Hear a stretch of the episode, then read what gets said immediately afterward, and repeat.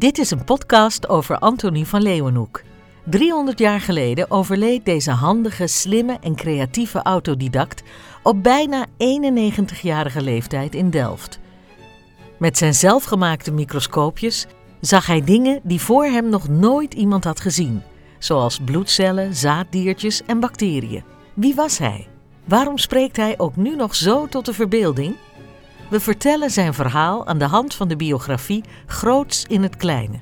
En laten historici aan het woord en ook wetenschappers die zeggen schatplichtig te zijn aan Van Leeuwenhoek. Dit is aflevering 1, De Jonge Jaren.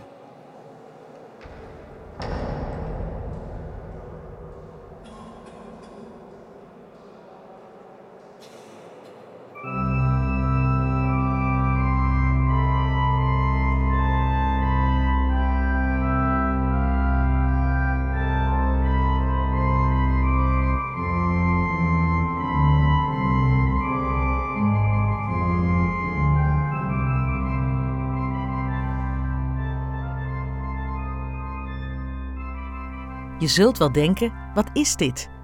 Wat hoor ik nu? Wat je net hoorde was een interpretatie, een artist impression. Iets wat je zou hebben kunnen horen als je met je microfoon 300 jaar geleden, op 31 augustus 1723 om precies te zijn, in de Oude Kerk in Delft had gestaan. Toen werd Antonie van Leeuwenhoek ten grave gedragen. Omdat hij toen beroemd en geliefd was, zat de kerk vol met mensen uit verschillende kringen, uit familie, Delftse buurtgenoten, notabelen van het stadsbestuur en mensen uit kringen van de wetenschap en kunsten. Het is misschien wel een van onze grootste wetenschappers of ontdekkers. Iemand waar Nederland heel trots op kan zijn. Iemand die zich niets ontzient tegen alle autoriteiten en heilige huisjes in door zijn nieuwsgierigheid, of zoals hij het zei, door weetgierigheid liet leiden. Hij was iemand voor wie feiten heilig waren. Feiten gebaseerd op waarnemingen, niet op meningen. Iets waar ook hij mee worstelde, maar daar komen we zeker op terug. Met deze podcastserie willen we Antonie van Leeuwenhoek levend houden en laten ervaren dat hij natuurlijk een man was van de 17e eeuw, maar ook, in bredere zin, iemand van onze tijd.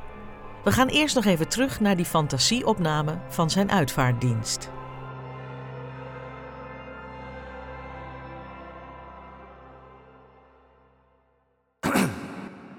Wat kon men groter geven? Deze held verdient een zonnebeeld. Doch wordt de macht niet kranker, zo glinstert hij van goud op lest. Maar het zilver is veel blanker, en dat gelijkt zijn inborst best. Dat prijst de schoolmans grijsheid. De wijsheid kroont de wijsheid. Alweer de denkbeeldige audio van de uitvaartdienst van Antonie van Leeuwenhoek op 31 augustus 1723 in de Oude Kerk te Delft. We hoorden dichter Hubert Corneliszoon Poot, die afscheid neemt van zijn vriend Antonie en zegt over de slechts zilveren, niet gouden dus, erepenning die Antonie bij leven van de stad Leuven kreeg, dat juist een zilveren erepenning nog beter dan een gouden penning past bij Antonies blanke inborst. En dat de allerwijste, dus God, Antonie hiermee prijst om zijn wijsheid. Het was toen een zeer bruisende periode voor ons land. We waren het middelpunt van het verlichtingsdenken, van de wetenschap, filosofie, astronomie, geneeskunde en van de kunsten, met name de schilderkunst. Dit is natuurlijk slechts de achtergrond van het verhaal over Anthony. De voorgrond is Anthony zelf. Hoe iemand van eenvoudige komaf, zonder academische scholing, zich opwerkte tot een iconische onderzoeker. Die met zijn microscoop een nieuwe wereld blootlegde waarvan hij zelf de belangrijkste ontdekkingsreiziger werd. Niets minder dan bijvoorbeeld de ontdekkingsreiziger James Cook, die nieuwe werelden als Australië en Nieuw-Zeeland voor het eerst ontdekte. Voor we het gaan hebben over zijn fascinerende ontdekkingen, beginnen we eerst met de achtergrond van Antony, zijn jeugdjaren. Het is 1632, het geboortejaar van Antony van Leeuwenhoek. Dit is ook het jaar waarin Rembrandt van Rijn met zijn penselen de anatomische les van dokter Nicolaas Tulp vastlegt. Op een snijtafel zien we het lichaam van de voor diefstal opgehangen Aris kind. Met een tang trekt dokter Nicolaas Tulp het spierweefsel van de ontvelde linkerarm van de overleden Aris opzij, terwijl een aantal geleerd uitziende heren aandachtig toekijkt. In deze tijd, de Gouden Eeuw, maakt de Republiek der Zeven Verenigde Nederlanden een enorme economische en culturele bloei door. Twee aspecten van die bloeiperiode komen in dit schilderij van Rembrandt samen: de verbluffende schilderkunst en de even indrukwekkende ontwikkeling van de wetenschap. De Republiek heeft de economische bloei in de nadagen van de 80-jarige oorlog vooral te danken aan de activiteiten van de Verenigde Oost-Indische Compagnie de VOC. Met het vergaarde kapitaal door de handel in specerijen en andere kostbare Aziatische producten kunnen kunstenaars als Rembrandt een goed belegde boterham verdienen en is er ruimte om de wereld wetenschappelijk te verkennen. In deze wereld ziet een zekere Tonus Philipszoon op 24 oktober 1632 in Delft het levenslicht. Het eerste teken dat bewaard is gebleven van het leven van Antonie van Leeuwenhoek, zoals hij later is gaan heten, is het doopregister van de Nieuwe Kerk in Delft. Op 4 november is de doop geregistreerd van Tonus Philipszoon, de zoon van moeder Grietje Jacobsdochter van den Berg en vader Philips Tonuszoon. Op dezelfde bladzijde van het doopregister treffen we Johannes, zoon van Reinier Janszoon Vos. Dat is niemand minder dan de vermaarde schilder Johannes Vermeer. Niemand wist toen dat deze pagina de komst van twee uitmuntende vertegenwoordigers van de 17e-eeuwse wetenschap en kunst aankondigde. De familienaam Leeuwenhoek heeft vermoedelijk betrekking op de plaats waar vader Philips en moeder Grietje met hun kinderen woonden. Het geboortehuis van Antony staat namelijk op de hoek van de Leeuwenpoort en het Oosteinde in Delft. Dat huis is in 1928 gesloopt voor de bouw van de katholieke Oostpoortschool. We spreken over dit onderwerp met professor Erik Jorink. Mijn naam is uh, Erik Jorink. Ik ben uh, hoogleraar verlichting en religie in Leiden en senior onderzoeker aan het Huygens Instituut van de Koninklijke Nederlandse Academie voor Wetenschappen. Uh, we weten eigenlijk heel weinig over de jeugd van Van Leeuwenhoek. Wat we weten, dat komt uit de archieven en die hebben niet heel veel informatie nagelaten. En uit wat Van Leeuwenhoek zelf daar later in zijn leven in zijn vele brieven over geschreven heeft. Hij wordt geboren als Anton Teunus zoon. En omdat hij vlakbij de Leeuwenpoort geboren werd, vond hij het wel interessant om te zeggen... nou, ik ben geboren op de Leeuwenhoek, dus ik noem mij Leeuwenhoek. Nog niet Antonie van Leeuwenhoek, maar Antonie Leeuwenhoek. Antonies vader is net als dienstvader mandemaker. Hij behoort tot een gegoede burgerij met een zekere welstand. Niet deftig, maar zonder twijfel deugdzaam. Maar Antonies moeder trouwde eigenlijk beneden haar stand, want zij was afkomstig uit een familie van lakenhandelaren en brouwers. Haar voorouders zaten in stadsregeringen en iemand uit haar familie was zelfs raadsheer bij Den Hoven geweest. Anthony groeit dus op in het milieu van misschien niet bijzonder welgestelde, maar toch respectabele burgers en handwerkslieden. Naast Anthony krijgen Philips en Grietje vijf dochters en nog één zoon, Jacob. Drie dochters en Jacob sterven op zeer jonge leeftijd. In de Gouden Eeuw is kindersterfte de gewoonste zaak van de wereld. Geertje Dekkers is historicus en wetenschapsjournalist. Ze werkt onder andere voor de Universiteit Utrecht, het Historisch Nieuwsblad en de Volkskrant. Ik ben Geertje Dekkers, ik ben wetenschapshistorica en journalist. En ik heb een boek over de wereld van Antonie van Leeuwenhoek geschreven. Veel, klein en curieus. De kindersterfte in die tijd van, van Leeuwenhoek was echt verschrikkelijk. Ongeveer de helft van de kinderen die geboren werd, werd 18. En de grote sterftegolf was vooral in de eerste twee jaar. Een ontzettend schrikbarend hoog percentage van ongeveer een kwart stierf in die tijd. En bij Van Leeuwenhoek en zijn eerste vrouw was dat helemaal een ramp. Zij verloren vier van hun vijf kinderen en alleen Maria werd oud. En dan zie je dat er een jonge Philips werd geboren, naar oom, opa Philips genoemd. En die stierf en er kwam er een nieuwe Philips en die stierf weer heel jong en nog een Philips. Maar deze informatie hebben we uit de archieven. Die informatie dat Van Leeuwenhoek zoveel kinderen heeft verloren. En hij schrijft daar zelf niet over. En dat deden wel meer tijdgenoten niet. Niet zoveel schrijven over de verschrikkingen die zij meemaakten. En daarom is er wel geopperd dat ze er misschien niet zo heel erg onder leden. Dat ze misschien zich pas hechten aan kinderen als die wat ouder werden. Omdat de kans zo groot werd dat ze het niet haalden. Ehm, maar dat lijkt toch echt niet te kloppen. Er zijn bijvoorbeeld schilderijen van kinderen, babytjes gestorven in hun kribbetje, in hun wiegje. En die zijn zo liefdevol geschilderd. Dat, dat kan gewoon niet betekenen dat het die mensen niet kon schelen.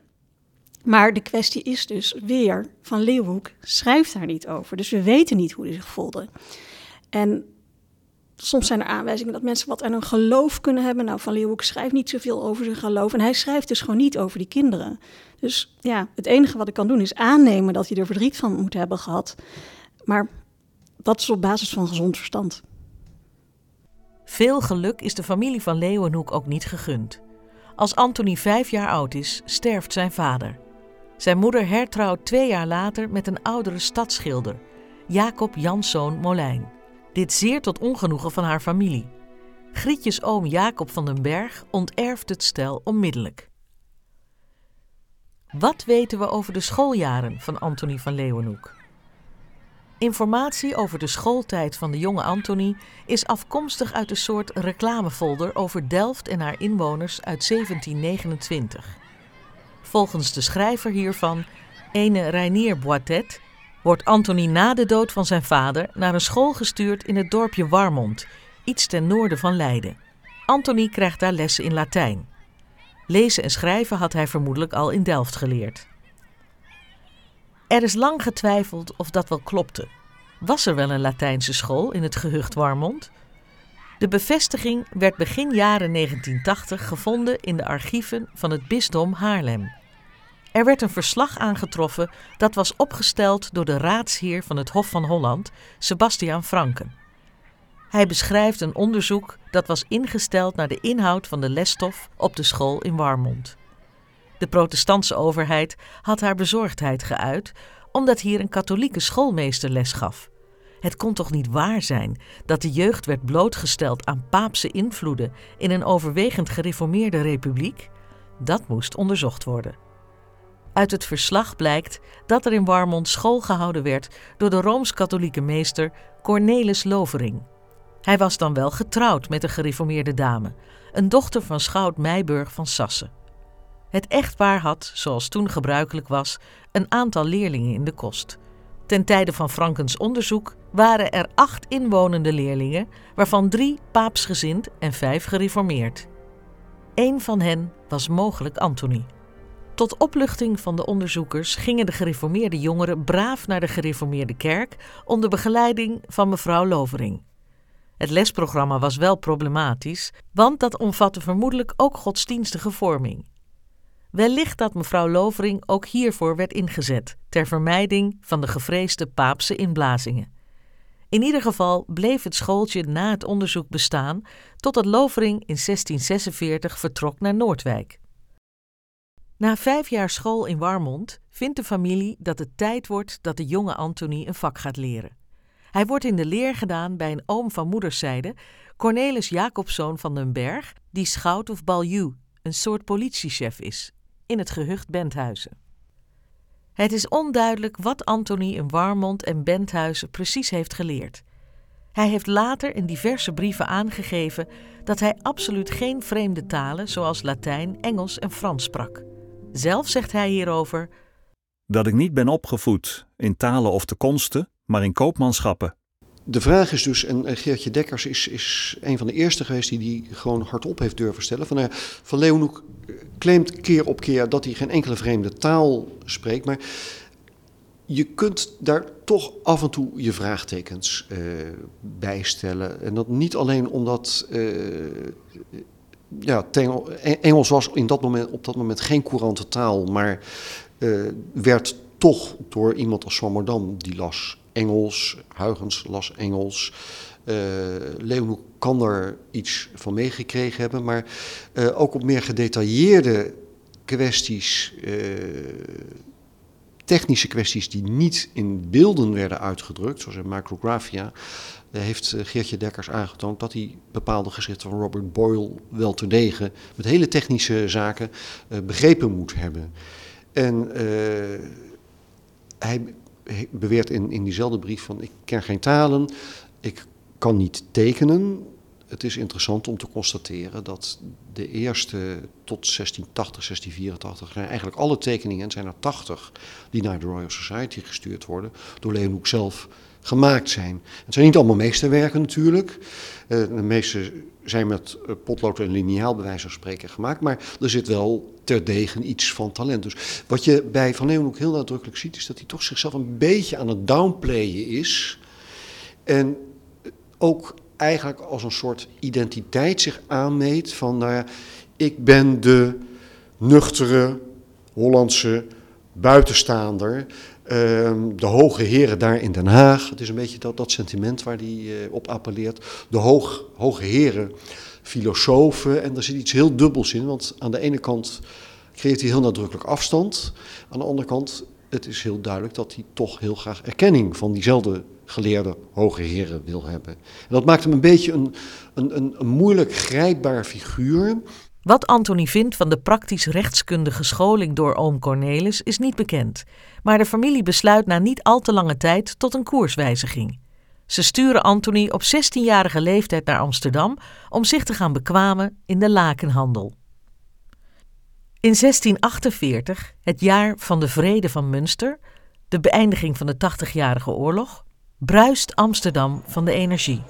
Door het einde van de oorlog met Spanje is er nu gelegenheid om de met de handel verdiende rijkdommen te gebruiken voor de bouw van een gloednieuw stadhuis om het aanzien van de stad te verhogen. Behalve de daarvoor benodigde bouwmaterialen, onder andere 13.000 Noorse boomstammen die als heipalen dienen, arriveert in Amsterdam ook de leergierige Anthony uit Delft. Van Leeuwenhoek treedt hier in de voetsporen van de familie van moederszijde, de lakenhandelaar Johan Sebastiaans van den Berg, oom van Grietje. In gezelschap van zijn zuster Margriete gaat Anthony in de kost bij Pieter Maurits Douchy, een wolkoper op de Rozengracht. Anthony krijgt een baan bij de lakenhandelaar William Davidson. Hij heeft slechts zes weken nodig om de meesterproef voor lakenhandelaar af te leggen. Die stoffenhandelaar heette William Davidson, uh, had Schotse roots. Hè. Er kwam veel wol ook uit uh, Engeland en Schotland. En hij had een heel ingewikkeld politiek uh, netwerk. En dat betekent dat hij in een tijd van politieke onrust ook een tijdje Amsterdam, waar hij handelde, moest verlaten. En toen mocht Van Leeuwenhoek als jonge jongen um, de financiën overnemen. En die William Davidson heeft interessante en vreemde en spionerende omwentelingen gemaakt. Uh, die man is volgens mij zelf een boek op zich waard.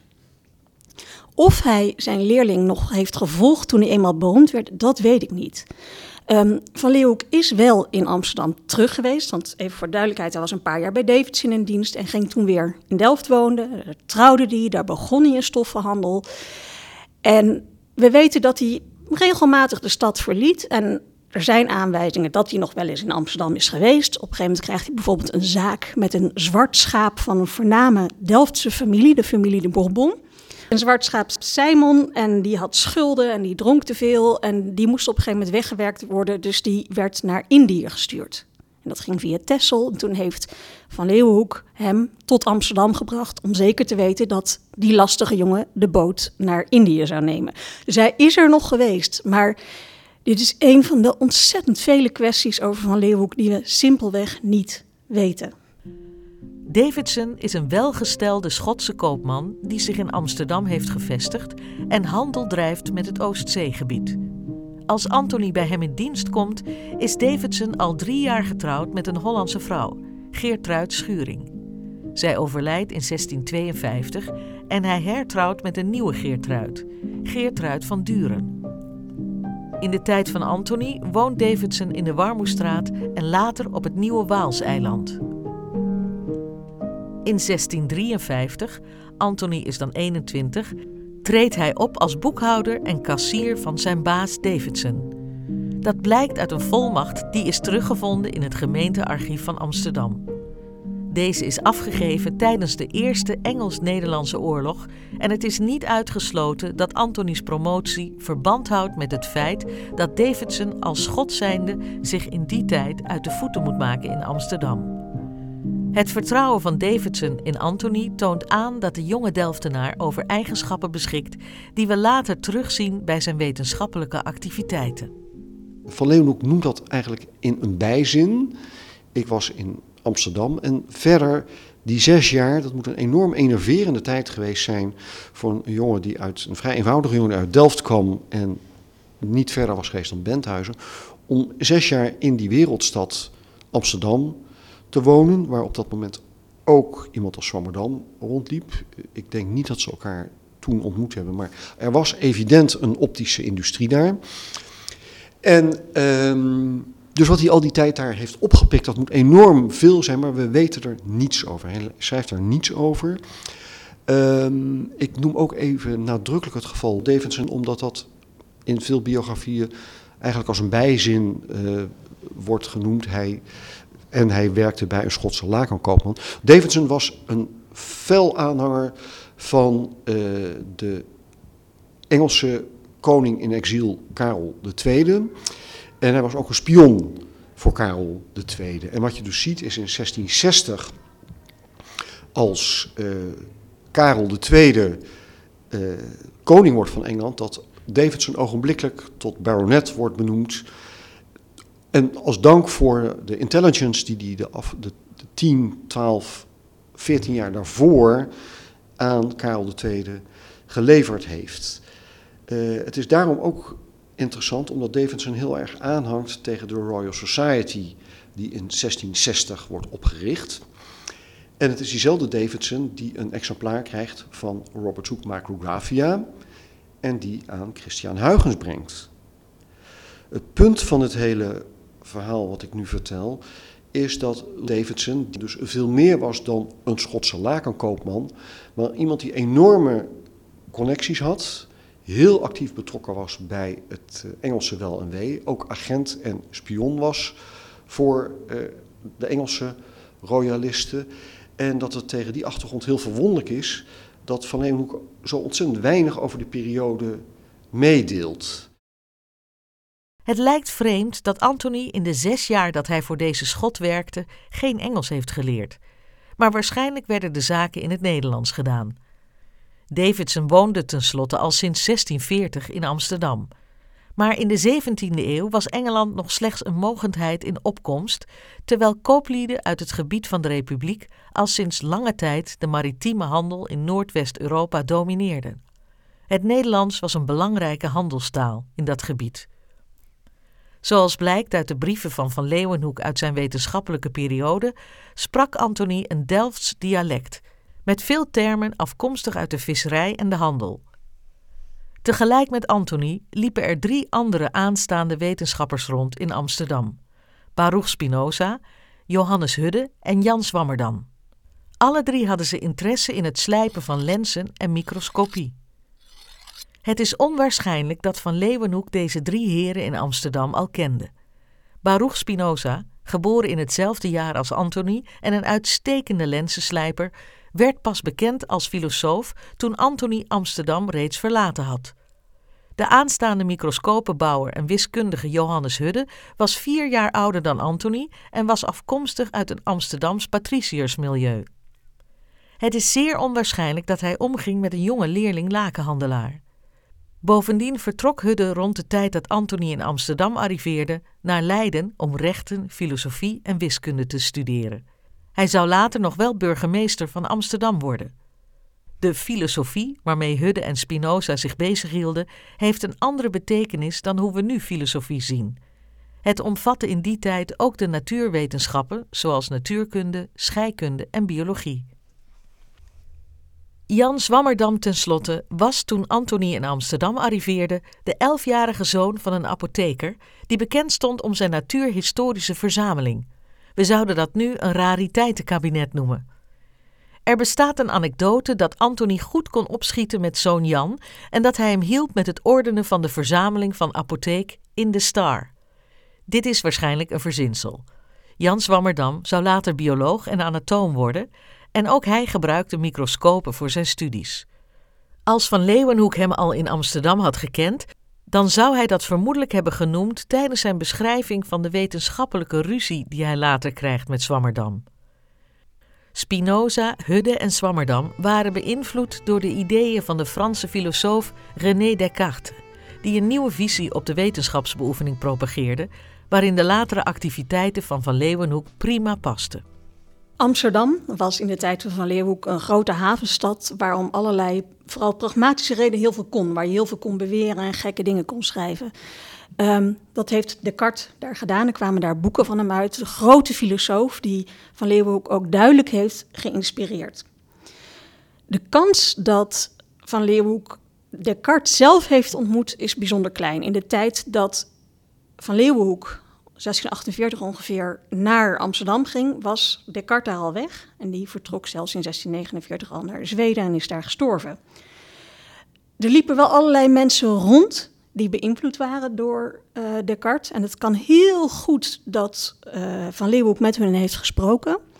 Maar voor vernieuwende ideeën hoefde je niet naar Amsterdam.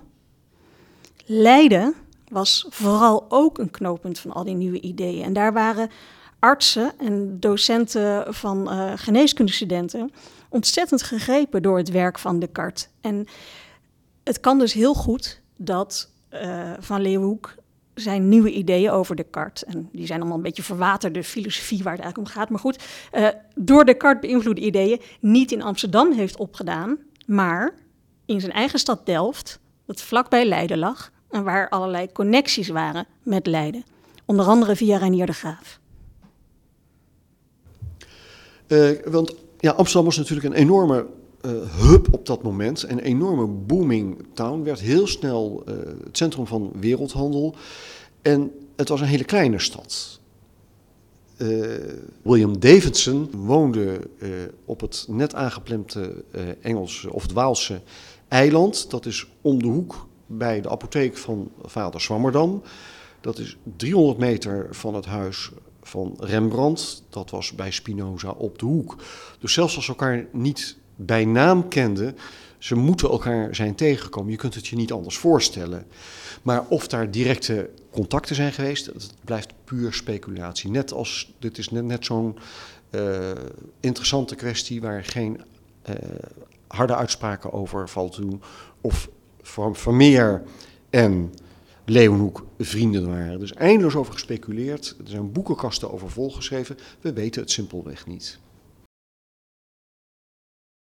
In vroegere tijden was de wetenschap puur gericht op denkkracht.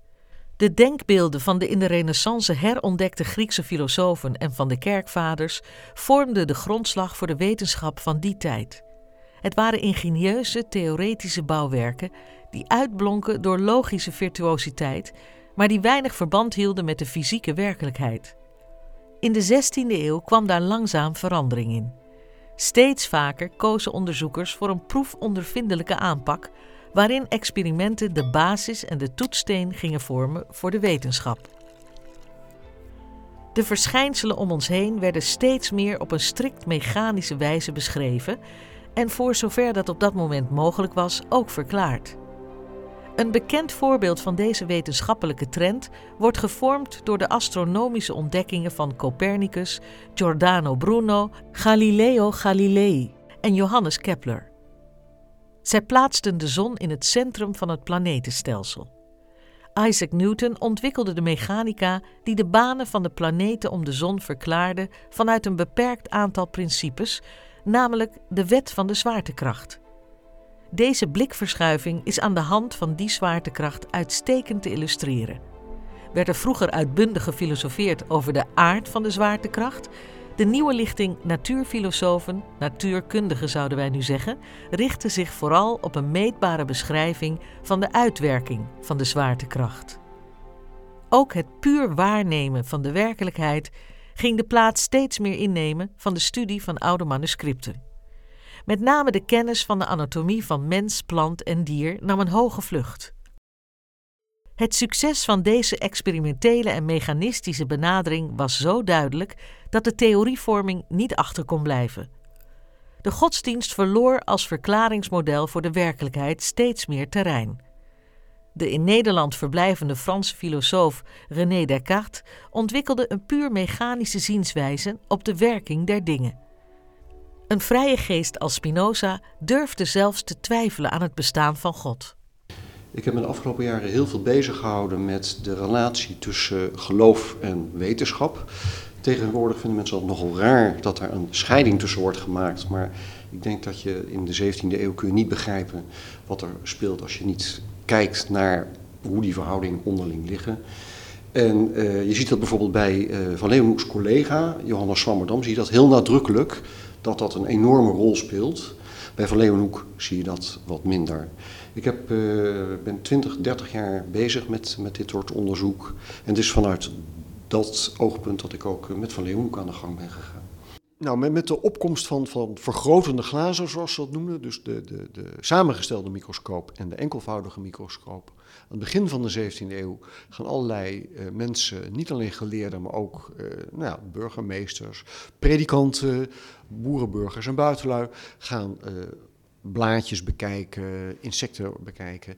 Heel erg met het idee van, nou, juist in de allerkleinste schepselen toont zich de grootheid van God. We kunnen de grootheid van God aanschouwen in de anatomie van uh, olifanten, in de structuur van het heelal. Maar hoe kleiner, hoe fijner en hoe ingewikkelder te maken. Dat is voor iemand als Robert Hooke en zeker voor iemand als Johannes Swammerdam is een hele belangrijke motivatie om insecten te gaan bestuderen. En ook de uh, insecten op een gegeven moment te gaan anatomiseren. Dus dat je ook de binnenkant kan bekijken. We hebben bij het Visualizing the Unknown project hebben we dat uh, gerepliceerd. En het is inderdaad adembenemend als je de tragedieën van een zijderups bekijkt. Je begrijpt ook heel goed dat het ziet er een beetje metalig uit, dat iemand als Swammerdam en iemand als Robert Hooke ook zei van nou, dit is echt de, de, de, de divine engineer, de goddelijke ingenieur die dit ongelooflijk mooie klokwerkje, want het, is bijna, het zijn bijna me mechanisch ogende uh, organen die je ziet aanschouwt. En het gekke is dus dat je bij iemand als um, Van Leeuwenhoek die religieuze dimensie eigenlijk helemaal niet ziet. Is wat dat betreft heel erg is hij wat hij zegt te zijn, namelijk een nuchtere Hollandse koopman. En hij past heel erg wat dat betreft in het zelfbeeld wat we van, van de Nederlandse 17e-eeuwse wetenschapsgeschiedenis hebben. Van, nou, doe maar gewoon, dan doe je al gek genoeg. Geen metafysische uitspraken. Uh, Stevin, Huygens, Leeuwenhoek, het zijn allemaal pragmatische probleemoplossers die zich bezighouden met stedenbouw, uh, de vering van koetsen, uh, uurwerken, noem maar op. Maar het zijn geen religieuze gedreven mensen. Maar als je nou, ik speel even advocaat van de duivel hier, als je nu uh, de zaak even omdraait en Stevin Huygens en Van Leeuwenhoek buiten haakjes plaatst en kijkt wat er verder gebeurt, dan zie je dat bij 90, 95 procent van de mensen die natuuronderzoek doen, wel die religieuze motivatie een enorme rol speelt. Wat ook logisch is, vanuit 17e eeuws perspectief gezien, is de natuur de schepping van God. En als je de natuur gaat bestuderen, ben je dus per definitie religieus bezig. Wij maken tegenwoordig heel nadrukkelijk een onderscheid tussen geloof en wetenschap. Zo zagen ze dat in de 17e eeuw niet. En dat kon ook eigenlijk helemaal niet. Het is uh, heel interessant om te constateren dat, dat nou, de bestudering van de natuur en uh, microscopie, uh, telescopie ook, dat dat enorme ingang krijgt onder de, de Nederlandse burgerij. Uh, het is een dure hobby, natuurlijk, maar het is ook een. Nederland is rijk en er is veel, veel welvaart in die tijd. maar het is ook, wat we net al zagen, het is een, een, een, een, religieuze bezigheid. En we hebben het wel toch over een, over een, een protestantse natie. En wat enorm meespeelt, is dat die bestuurlijke elite dat die toch vaak, een, zo niet altijd, een universitaire opleiding hebben gehad. Waar juist dit soort zaken uh, enorm in de spotlights werden gezet. Um, de academische wereld in Nederland in de 17e eeuw is enorm vooruitstrevend. Universiteiten elders in Europa zijn toch eigenlijk lesfabrieken waar op basis van boekenkennis en meest achterhaalde boekenkennis uh, de leer van Aristoteles wordt onderwezen. Maar in, uh, in Nederland, in de Republiek, zie je een enorme openheid voor nieuwe ideeën. En dat is dan vooral de filosofie van René Descartes, die het belangrijkste deel van zijn leven hier in ons land heeft gewoond. En direct is overtuigd van het enorme belang van een aantal zaken, waaronder de rol van de wiskunde, het feit dat de natuur gehoorzaamt aan vaste natuurwetten en de rol van de optica. Eh, van Leeuwenhoek is een zekere nazaat van Descartes. En we zien dus Descartes rond 1630 al driftig experimenteren met telescopen, met kleine lensjes. Die zit helemaal ook ingeweven in de bestuurlijke wereld. Hij is uh, een van de beste vrienden van Constantijn Huygens. Uh, die weer de vader is van Christian Huygens. En die dus eigenlijk heel erg die, ingezonken is in die, uh, in die regentenklasse. Dus er is een enorme, bijna verlicht te noemen, drive om natuuronderzoek te gaan doen. Um, een van de mensen die te boek staat als de uitvinder van die hele kleine microscopisch kleine lensjes, die enkelvoudige microscoop, is een Leidse student, Johannes Hudde, vriendje van Christian Huygens, een heel briljant wiskundige. En Hudde wordt later burgemeester van Amsterdam. En Hudde heeft een heel, voor ons doen, modern standpunt. Die is eigenlijk heel erg voor open access. Die zegt van, nou, ik heb die dingen uitgevonden. Ik wil aan iedereen delen hoe je die dingen maakt. En we kunnen ook inderdaad precies in zijn correspondentie nagaan dat uh, hij deelt het met Christian Huygens, uh, Swammerdam, die leert zijn trucjes, uh, Nicolaas Steno, Deen, die in Leiden studeert en naar Italië gaat, die neemt die kennis met zich mee. Dus vanuit de Republiek, door mensen als Descartes, door mensen als Steno, ver, verspreidt die kennis zich enorm snel en is ja, heel diep geworteld. is een enorme motivatie om de natuur te gaan onderzoeken. Ik, ik heb ooit geschreven, eh, nou, als we, we, Swammerdam kunnen vergelijken met een profeet, dan was Van Leeuwenhoek een boekhouder. Uh, dat is een opmerking waar nogal mensen wat boos over zijn geworden. Die uh, zeggen dat, ja, maar hij zegt dat Leeuwenhoek een boekhouder is. Nee, ik vergelijk hem met een boekhouder in relatie tot Swammerdam. Swammerdam vertelt je een verhaal en die zegt, hier staan we en daar gaan we heen. En Van Leeuwenhoek komt inderdaad met de cijfertjes en die zegt, nou, in haar haar is zo dik en dat past in zoveel zandkorrels. En vergelijken we dat met een waterdruppel, dan verhoudt de kleinheid van de kleine dierkunst zich, dus die gaat eindeloos rekenen. Dus het is vanuit dat perspectief dat ik uh, die vergelijking heb willen maken. En nou ja, mensen die uh, hebben dan de, de, de, metaforische kant van het uh, verhaal niet helemaal begrepen. Maar ik hoop dat ze uh, een beetje begrijpen waar ik met die opmerking heen wou. Wat was de plaats van Nederland in dit wetenschappelijke krachtenveld? Het was geen toeval dat twee belangrijke filosofen, Descartes en Spinoza, in Nederland hun werkterrein hadden.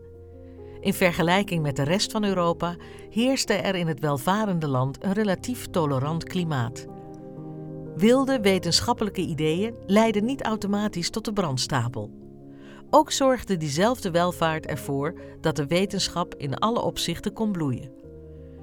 De militaire vernieuwingen door de prinsen Maurits en Frederik Hendrik zorgden voor een gunstig werkklimaat voor ingenieurs en vestingbouwers zoals Simon Stevin en Menno van Koehoorn. Wiskunde, natuurkunde, astronomie bloeiden met geleerden als Willebrord Snellius en de tijdgenoten van Antonie van Leeuwenhoek, Christian Huygens en Johannes Hudde. Ook de geneeskunde was een zwaartepunt van de Nederlandse wetenschap. De anatoom Dr. Nicolaas Tulp is nog steeds bekend, mede natuurlijk dankzij het schilderij van Rembrandt. Jan Swammerdam, Reinier de Graaf en Herman Boerhaven zullen we nog uitgebreid tegenkomen in deze podcast. Zij spelen een grote rol in het leven van Antonie van Leeuwenhoek.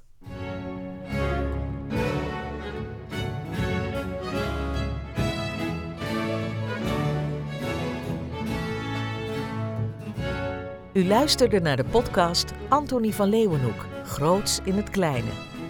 Deze podcast werd gemaakt door Henk Smit, Bouke Oudega, Joop van Doorn, Peter Willemsen en Willem Reinders en is gebaseerd op het gelijknamige boek waarvan zij ook de auteurs zijn. Mede-auteurs zijn Klaas Krap, Jantien Bakker, Cloud Biemans en Leslie Robertson. De teksten werden ingesproken door Carolina Mout en Ilari Hoevenaars. Audio- en muziekbijdragen door Vimme Jan van der Wal. Productie Videofixers. We zijn veel dank verschuldigd aan de belangeloze bijdragen van de geïnterviewden, zonder wie deze podcast niet mogelijk was geweest. Geertje Dekkers, Leslie Robertson, Wim van Egmond, Tiemen Kokuit, Erik Jorink, Tessa Kwaks, Laura van Niftrik, Jolinda de Koorne, Kirsten Bronsvoort en John van der Oost. Tot slot dank aan onze sponsors, de Stichting Antonie van Leeuwenhoek en de Stichting Microcanon.